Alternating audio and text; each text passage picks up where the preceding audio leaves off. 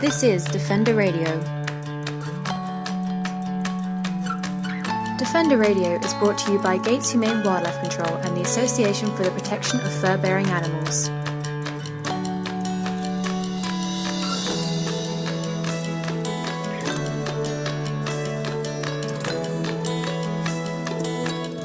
On September 20th, 2013, the Association for the Protection of Fur Bearing Animals hosted the third annual Living with Wildlife Conference in Vancouver, British Columbia.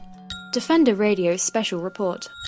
In this special report, you will hear the entire presentation from Mike Badry, the Wildlife Conflicts Prevention Coordinator for the BC Ministry of Environment. To find out more about Mike or see videos, photos, and other speakers, visit furbeardefenders.com. Thank you. Um, thanks, everybody. Thanks for, for inviting me here today. I'm uh, really happy uh, to get a chance to talk to you. I am the Wildlife Conflicts Manager. I'd say that because it's a little shorter. My actual title is Human Wildlife Conflict Prevention Coordinator. But it's uh, it basically my job is at the provincial level to deal with wildlife conflict issues. And uh, today, I you know we're really all on the same page on this issue. We're very like-minded in this room. Um, so a lot of what I've got in this uh, presentation is going to be a bit repetitive. Um, I'm going to probably fly through some slides pretty quickly, and uh, especially if it's it's stuff we've all heard before, and uh, and maybe leave a lot of time at the end uh, to try and answer questions um, like how do you change the Wildlife Act? We could go on for a, a long time. So, right, the human wildlife conflict prevention strategy. So that's really what I want to talk about today. It's really what guides us in how we're going to deal with conflicts in British Columbia. Back in around, I think it was 2002, there was this big restructuring in government and, and things changed. Everybody's priorities were changed and their jobs changed. And I, I was a fur bearer biologist at the time. And, and one of the things that really struck me at that time in government was all these changes that came about, there wasn't wildlife conflict on the, the, the, the, docket at all as far as government was concerned. Nobody had any responsibility around wildlife conflict. And my, my experience as a fur bear biologist, I dealt a lot with black bear issues, and that was, I mean, it was enormous in BC, the number of issues we had with black bears, and a lot of other species. Some of these other ones, like, like deer, weren't as big at the time, but coyote were certainly emerging. And I, I, brought it to the attention that this was an emerging issue in government that we really needed to deal with. And they decided that the way we deal with this is a development of a strategy and put together a committee of, of uh, people within the Ministry of Environment at the time um, to, to try and put this strategy together. So why did we need this strategy? Well, as I was saying, and, I think a lot of people have alluded to it, we get thousands of complaints around conflicts with wildlife every year in British Columbia. Um, the kinds of complaints we get range in everything from property damage, minor, raccooning your garbage, to major, people are losing money or they're destroying um, infrastructure. Agriculture damage is a big issue again because people here are trying to make a living, um, are losing a lot uh, to wildlife issues. Vehicle collisions are just you know causing a lot of property damage, obviously causing a lot of, of carnage on the uh, on the roadways. And of course, human injury and death was a really high profile issue, that public safety uh, issue around wildlife conflicts. All, you know, conflicts run the gamut, small to large, and we needed some sort of a way to, to address how we're going to deal with them. I just threw up some more recent numbers. Again, when I say we get a lot of calls to our, this is our provincial reporting line for the Conservation Officer Service. We call it Report a Poacher and Polluter I think, report all poachers and polluters. It's also our wildlife conflict line. It's not really good branding, and I hope to change that as well. But you can see we get upwards to 30,000 calls every year to our call center regarding wildlife conflicts. Vast majority of those in that greeny thing, 23, over 23,000, those are the large carnivores.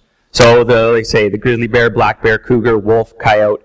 And of those, I'll tell you, about 18,000 are black bear right? That is the vast majority of the calls we get. We, we live in a province that's blessed with really healthy black bear populations. They're ubiquitous and they're really good at adapting to living with people. Um, the, the, the dark blue one, that's ungulates, mostly deer, of course. And then a, host of other species that we get calls on. Um, if you look in the lower um, bar graph, that just breaks it down a bit by region. And, you know, no, no surprise here, the south coast where we have most people, we have the most conflict. and then in the southern interior and the north as well. But the species break down pretty much the same. Mostly large carnivores. It's obvious reason, right? That's, again, a lot of these large carnivores, very adaptable, very good at living with people, and there's a heightened public safety risk that people have, you know, that, that, that's uh, involved with those species. So we get a lot of calls. Also, we're the most biologically diverse jurisdiction in BC. We have a lot of animals, we have a lot of people. A certain level of conflict is absolutely inevitable.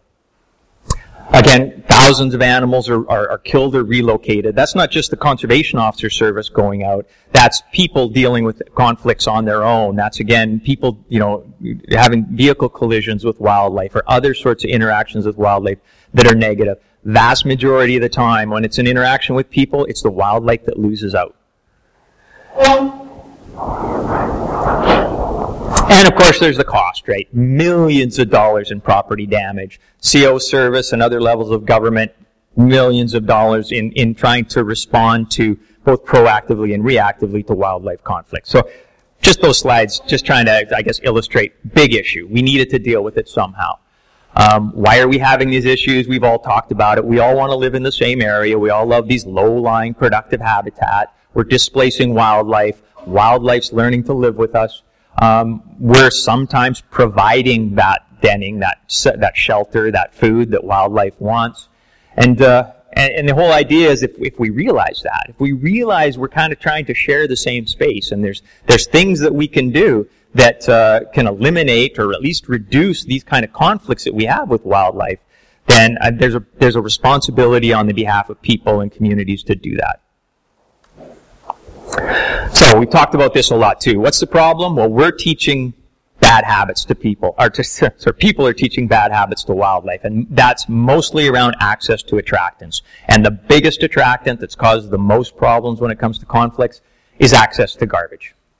And what happens when these, when these, when wildlife gets this kind of access to garbage, they're living in our communities, they're getting habituated to people, they're getting, they're, they feel safe around people, people aren't a threat, that just makes them more confident in accessing those kinds of attractants. And once they do, they become what we call food conditioned, where they've made that connection that people actually equal food.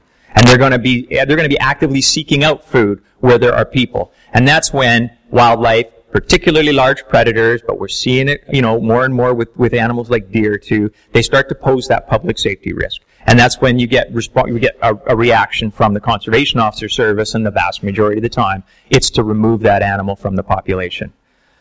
Um, and and when we that's because when we have animals that are habituated in food condition, it's really hard to do anything else that's going to be effective. Our reactive, and I think Sylvia alluded to that too. Our reactive options are very limited. This idea of translocating wildlife um, in order to resolve a conflict I feel very strongly that that is a poor, poor management strategy. And I actually have said many times before I leave government, if there's one thing I can accomplish, we will never move an animal a long distance to try and resolve a conflict. It is ineffective. That animal, whenever they are tracked, almost in all of the time, that animal does not survive. Right? It travels long distances, and with that, comes all kinds of mortality factors, whether they starve to death or they get predated or they get killed on a road. They'll often get back into conflict because on those long distance travels, they end up in a community again, which is where they already recognize they can get food. They get back in trouble. They get killed. If we translocate an animal a long distance, I consider it dead because that is what's going to happen to it the vast majority of time. It's not the solution. It makes people feel better because it's a bit out of sight, out of mind. And a lot of people will say, well, it's successful because we never saw that animal again. Well, it's true. That's a success in that you've resolved the conflict. But it's no different than killing the animal. That is ultimately its fate. Great. It's a great technique to, to try and resolve, or to resolve uh, species at risk issues if you've got a population that requires some sort of supplementation and you know you've got available habitat and you know you've limited sort of those mortality risks and you've done all that background work and you move animals in there, animals that probably if you've gotten from a wild population that have, you know, know how to survive, that's a good use of translocation. Still, mortality factor on those animals is very high, over 50%. Doing it to resolve conflicts doesn't work at all. Other, other, t- other types of uh, resolution, this idea of hazing or aversive conditioning, you try to make that a, an unpleasant experience for the animal, so it doesn't want to be around people. That can work, but again, it's really important that that animal hasn't gone through that habituation and food conditioning uh, process because once it's learned that people equal food, very difficult to turn that behavior around. You've got to resolve the access to attractant issues to make these kinds of reactive options actually effective. So we want to focus on that. And here's my slide to talk about whose problem is it? Well, you know, we've all talked about this before. It's a really difficult issue. Everybody has to take responsibility for it. It's a shared issue. And, and, and the, the provincial government wants to be a part of it, and funding is always an issue. We want to be there with funding. Sometimes we are. Right now, we're not. Um, and it, but it's if it's not shared, it can't be resolved by one level of government. It used to be government would sort of parachute into these communities where we had a bunch of bear conflicts and say, we got to fix this. Come on, we're gonna we're gonna get this fixed. And and the way we cycle, right, with government, eventually we don't have the funding and we pull back out, and the community says, well, all right, we're not going to do anything. They don't have any buy-in, right? They, it doesn't work that way. We, we realized pretty early on um, that you have to have that community buy-in. And in order to get the buy-in, you have to share the problem and you have to share the solution. So that idea of sharing it is, is a big part of the, uh, the strategy. So basically, it's everything we've talked about today. Proactive conservation initiative, really focusing on what's the root cause of the conflict so that we can deal with that. Reactive, you know, the reactive response, obviously not working. And cooperative. Those are really the two big um, principles of, uh, of the conflict strategy. But here are some of the others, you know, breaking it down a little. How are we going to, you know, again, finite resources, so we needed to have some principles of how it's going to guide us. Human health and safety, that public safety risk, and the idea about conservation, dealing with species at risk, those are going to be high priorities. If we got wildlife conflict issues that affect public safety or are, are affecting conservation, we need to, we need to deal with those. Um, again, proactive, focusing on root causes, shared responsibility, finite resources, so we need to have some way of prioritizing and, and, and, and being effective in how we deliver. These are all the principles behind how we're going to deliver on this.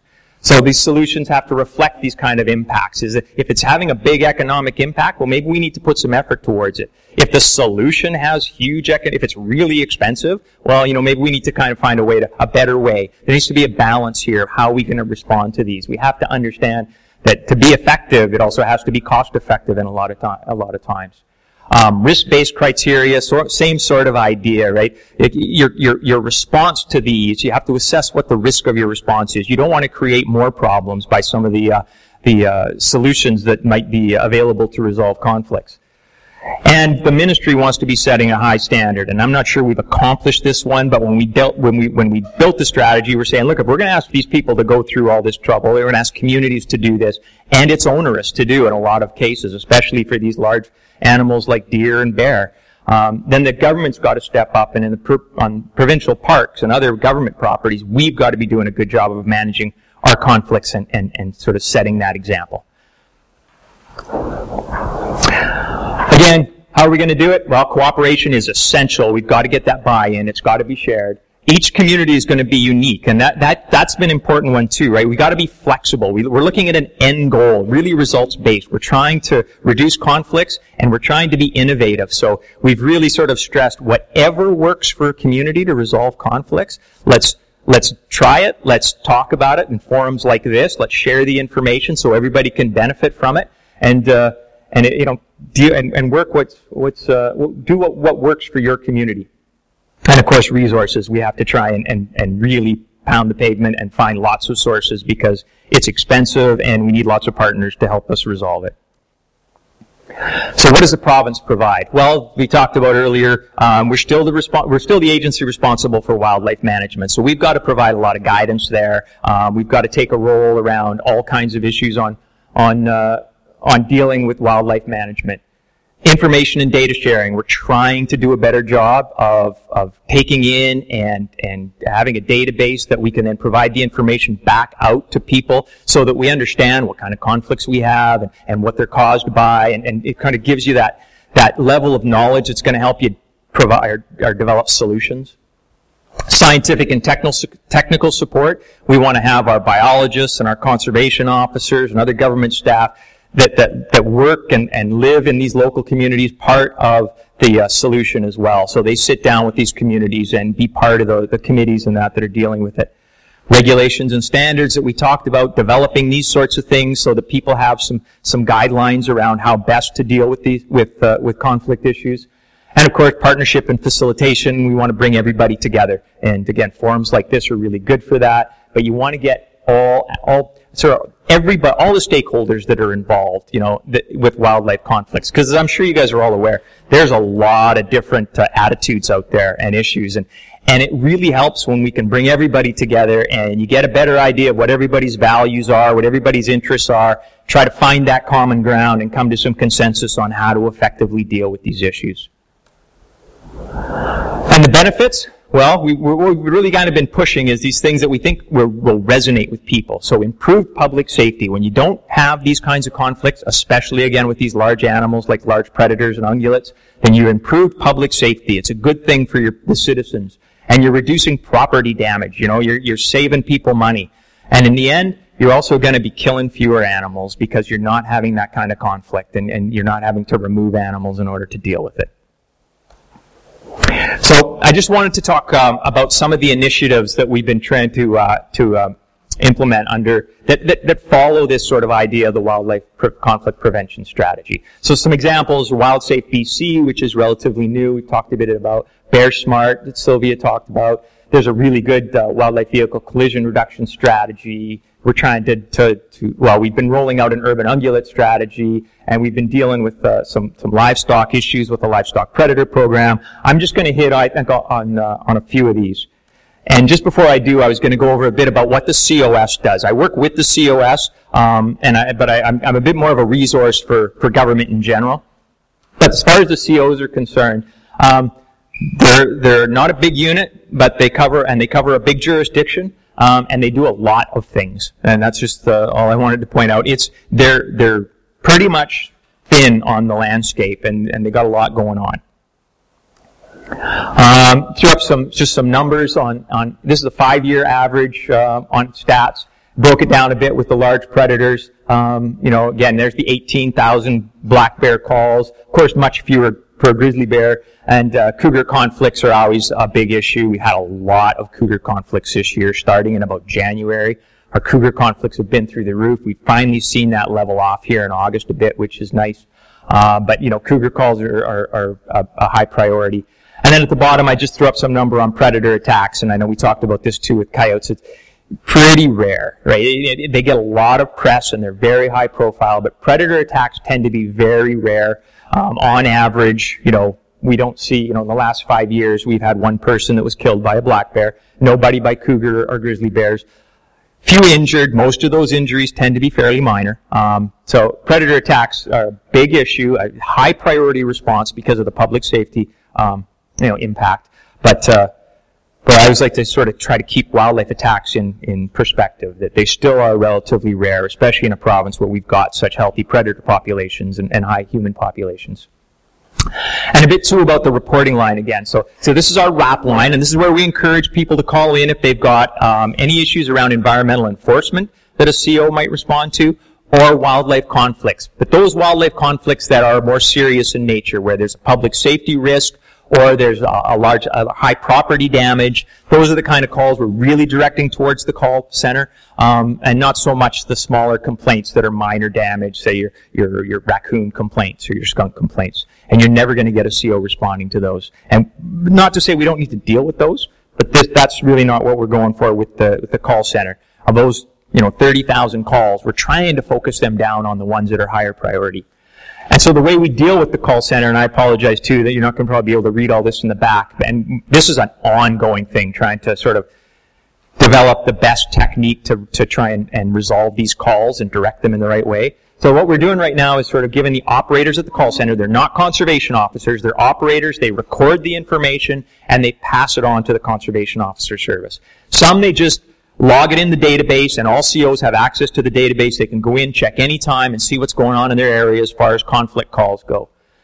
When it gets to be more of a minor conflict where we're seeing some, some riskier behavior, property damage, these levels of habituation and food conditioning that we might think could lead to risk, we, they email it directly to the conservation officer, that zone. So every CO in that zone gets the email and looks at it and makes an assessment as to whether or not they should respond to it. They'll respond in some way, whether it's just giving the person education or up to actually going in and dealing with the wildlife.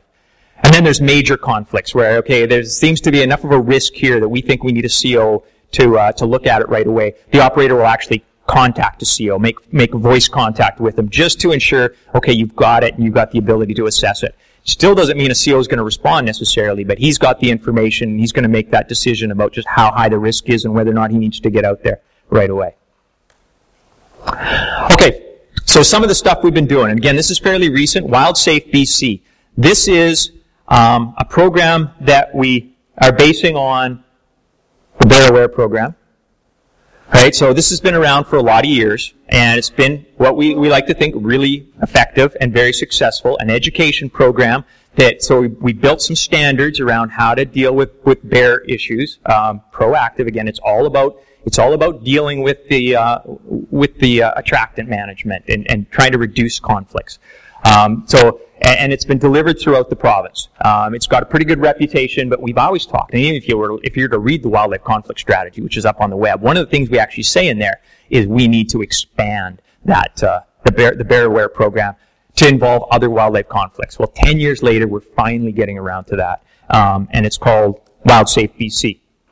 So now, Bear Aware, again, throughout the province in 2012, we were, we were, we were able to get Bear Aware programs active in a lot of communities, and, and, and that's been why we've sort of picked that model. We want to do the same thing with other species, um, and, and be able to give communities that. So, you know, this is just some numbers around how well we've been doing, um, getting that message out around bear conflicts.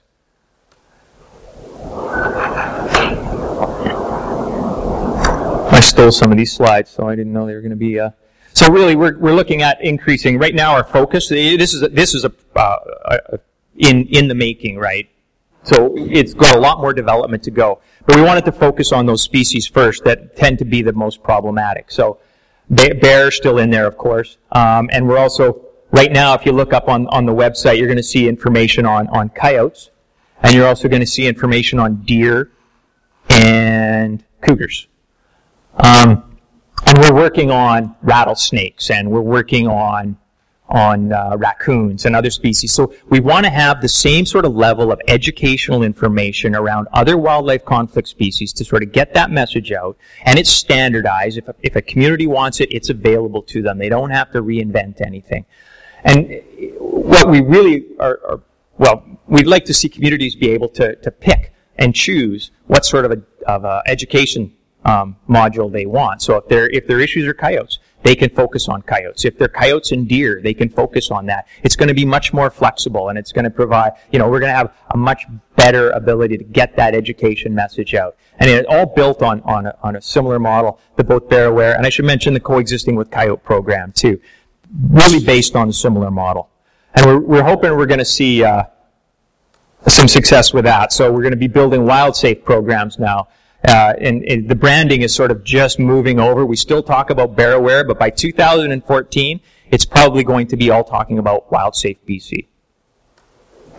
So this is what the website sort of looks like. Again, if you, I, I, would encourage you to, to go on and take a look. It's still in, in under construction, and, and we're going to be continuing to add to it, especially come fall when the big conflict season gets a little bit slower. We'll be putting a bit more effort into getting more information up on this website.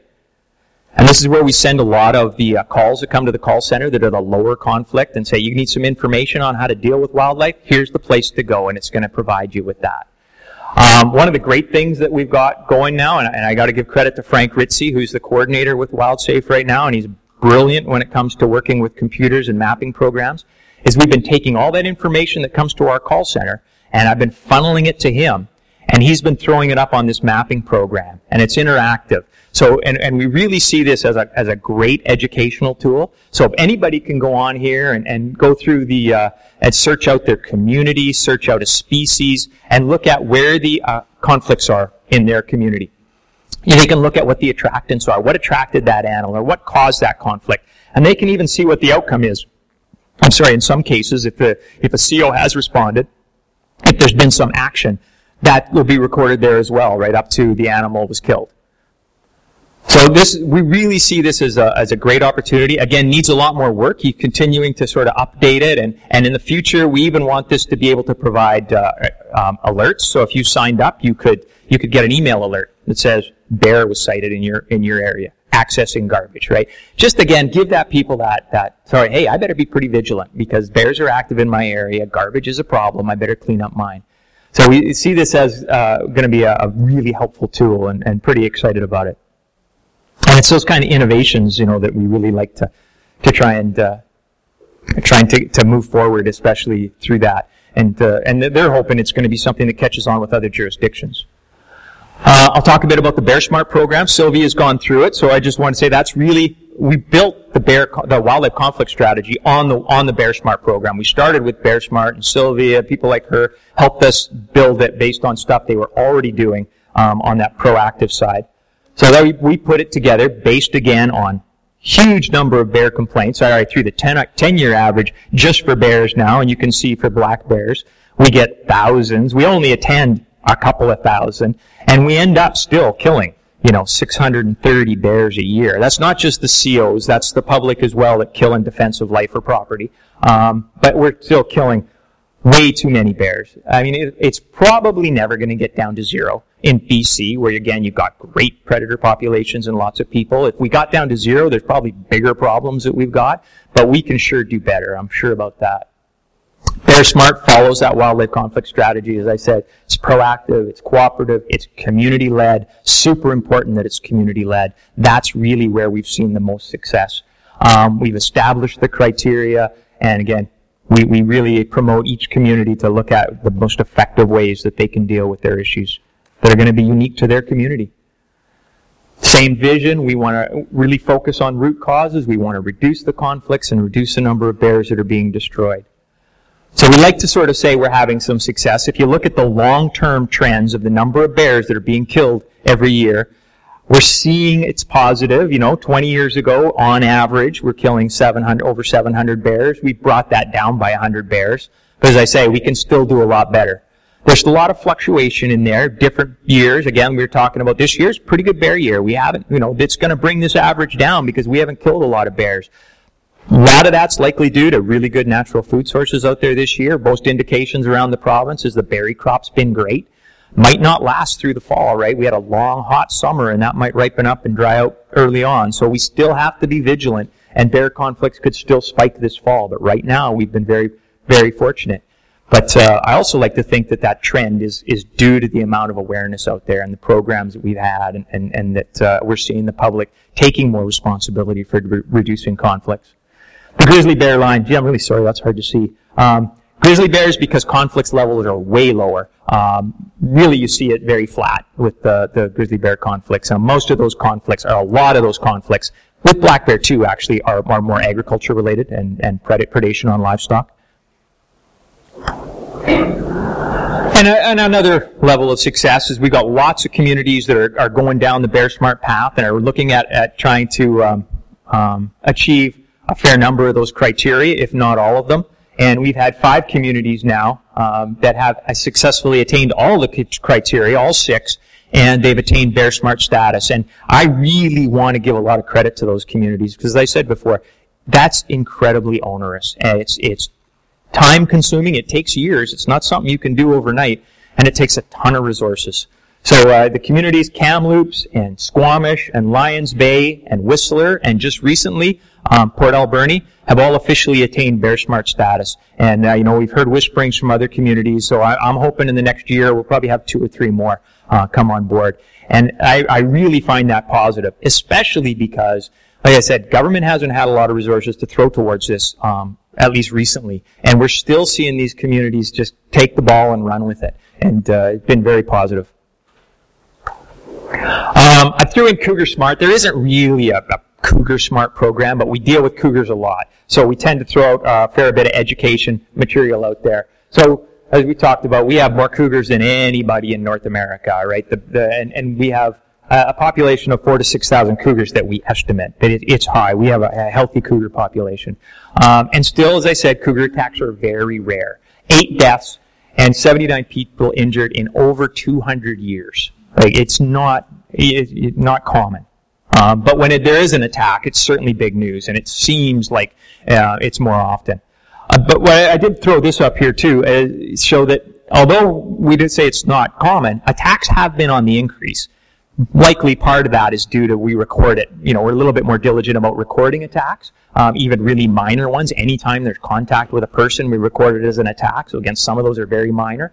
Um, but we have seen that it has been increasing. So, and again, likely that due to our population and people is increased, and we got a lot of people in BC that do a lot of recreation, and, and they encounter cougars. Cougars are obligate carnivores. When you run into a cougar, it's usually because it's predatory, either on you or on your pet. A lot of them are, are also people getting in between a cougar and their pet. Um, because that's what it was actually targeting. So the bottom line is fatalities, which has remained fairly flat over the decades. Um, and the top line is actually um, all attacks, both injuries and fatalities. Um, and so again, we can see that it's been a bit, the trend line is that we're seeing more, but I, I think uh, a lot of that's due to our, our better recording of it. And we, we throw out a bunch of information on how to deal with cougars. Pretty common sense stuff. Don't attract them, right? Don't, don't leave animals like your livestock or your pets vulnerable to cougars at night. Don't leave out cat food. You know, don't feed your animals outside and leave that out as an attractant. Don't attract raccoons or deer to your property. That's going to help with cougars. When you're playing in cougar country, understand you're in cougar country. You're always safer if you hike in groups and you make noise. And you want to make sure that you're protecting the most vulnerable because that's always what a predator is going to be looking for. So you want to keep your children close. And you don't want to be checking out carcasses because you never know what's going to be um, the result. So, and I'm blowing through these. It's a much bigger program, but, uh, you know, so we, we try to get that message out there. I Always be alert. I Always stay calm. When you do encounter a cougar, you know, again, that cougar, cougar, I guarantee you, if you, if that cougar is thinking of you as prey, you're the first person it's ever tried to attack because we don't allow those, those cougars to remain in the population. So it's, it's not, it's not sure of itself, right? It's never tried to, to, to attack a person before. And you want to play on that. When a cougar is trying to attack you, you want to look big and aggressive and scary and make that cougar think, you know what, it's not worth the risk. I make my living killing things and I can't risk going after this thing because it might hurt me back. Right? And just some common sense stuff. Never turn your back, never run. And uh, when, when you're being attacked by a predator, don't play dead if you think it's there to eat you. And then I'm just going to go quickly because I don't have much time left. Um, through the deer issue because it's been a big one and, and one that we've been dealing with communities on. We've had a lot, emerging issue, lots of deer conflicts, lots of it in the media. Um, not really sure why there's, we're having this. Uh, it's a North America phenomenon. It's not just happening in BC, but we're certainly seeing um, urban deer becoming more of an issue. And there's lots of uh, the impacts that we're seeing, but also the benefits, and we talked about that a lot too, right? I mean, yeah, there there, there are property damage issues, and there's some issues around maybe some uh, disease transmission. Uh, a lot of people really like having deer in a community, so it's a difficult issue to deal with. Um, deer, you know, there's lots of management challenges, lots of uh, you know, jurisdictional responsibility. We've already talked about a lot today. Whose problem is it? Who's supposed to deal with it? Some people want all the deer dead. Some people want them all saved, right? It's an incredibly divisive issue and, and very difficult to deal with. Um, we produced a, a, conflict analysis, which we tried to make very comprehensive and say, okay, here's all the issues around deer conflicts. Here's how other communities have dealt with them. Here's a bunch of solutions and their pros and their cons, and make that available to communities so they can they can have some information to go on when it comes to trying to decide what are we going to do in our community about deer conflicts. So in the in the, the, the strategy basically recommends, as consistent with our conflict strategy, you want to get together as a community, all stakeholders, and talk about it, understand each other's values, what your problems are, and come up with some ideas of what the most effective management strategies are going to be, given, you know, our community values and our community issues. Management options in this pro, in this analysis range from everything from, you know, um, the, the, the whole uh, focus on being proactive and having your bylaws and don't feed deer and, and don't make it a comfortable place for deer to live to uh, fertility control, population reduction, and some admin options around how, to, how to deal with the delivering education programs and things like that. Again, tried to be very comprehensive. And again, the government's there to sit on those committees, provide expertise. We've thrown a bunch of information up on the website that deals with individual issues around, um, you know, the, the feeding of deer and culling of deer. And, and so to just give these committees all the information that they can ha- they can get their we can get our hands on and provide that level of technical and professional expertise so that they have that ability to make those kinds of decisions. And of course, government, if they make decisions where they want to actually deal with the deer in any way, now they have to go through us around permitting and authorizations and things like that that we also will be working on and other kinds of regulation changes that, uh, that yeah, we're going to be playing a role in, in these deer management strategies. And we're putting a lot of the emphasis again at that local level that these communities are going to lead this process. And they're the ones that are going to identify what the problems are and what the solutions are. And then we're going to work with them to, to help them implement it. So really, all the same, we're really looking at the reduction or elimination of wildlife-human conflicts in BC, and, and this is how we hope to uh, achieve a large measure of success. This is Defender Radio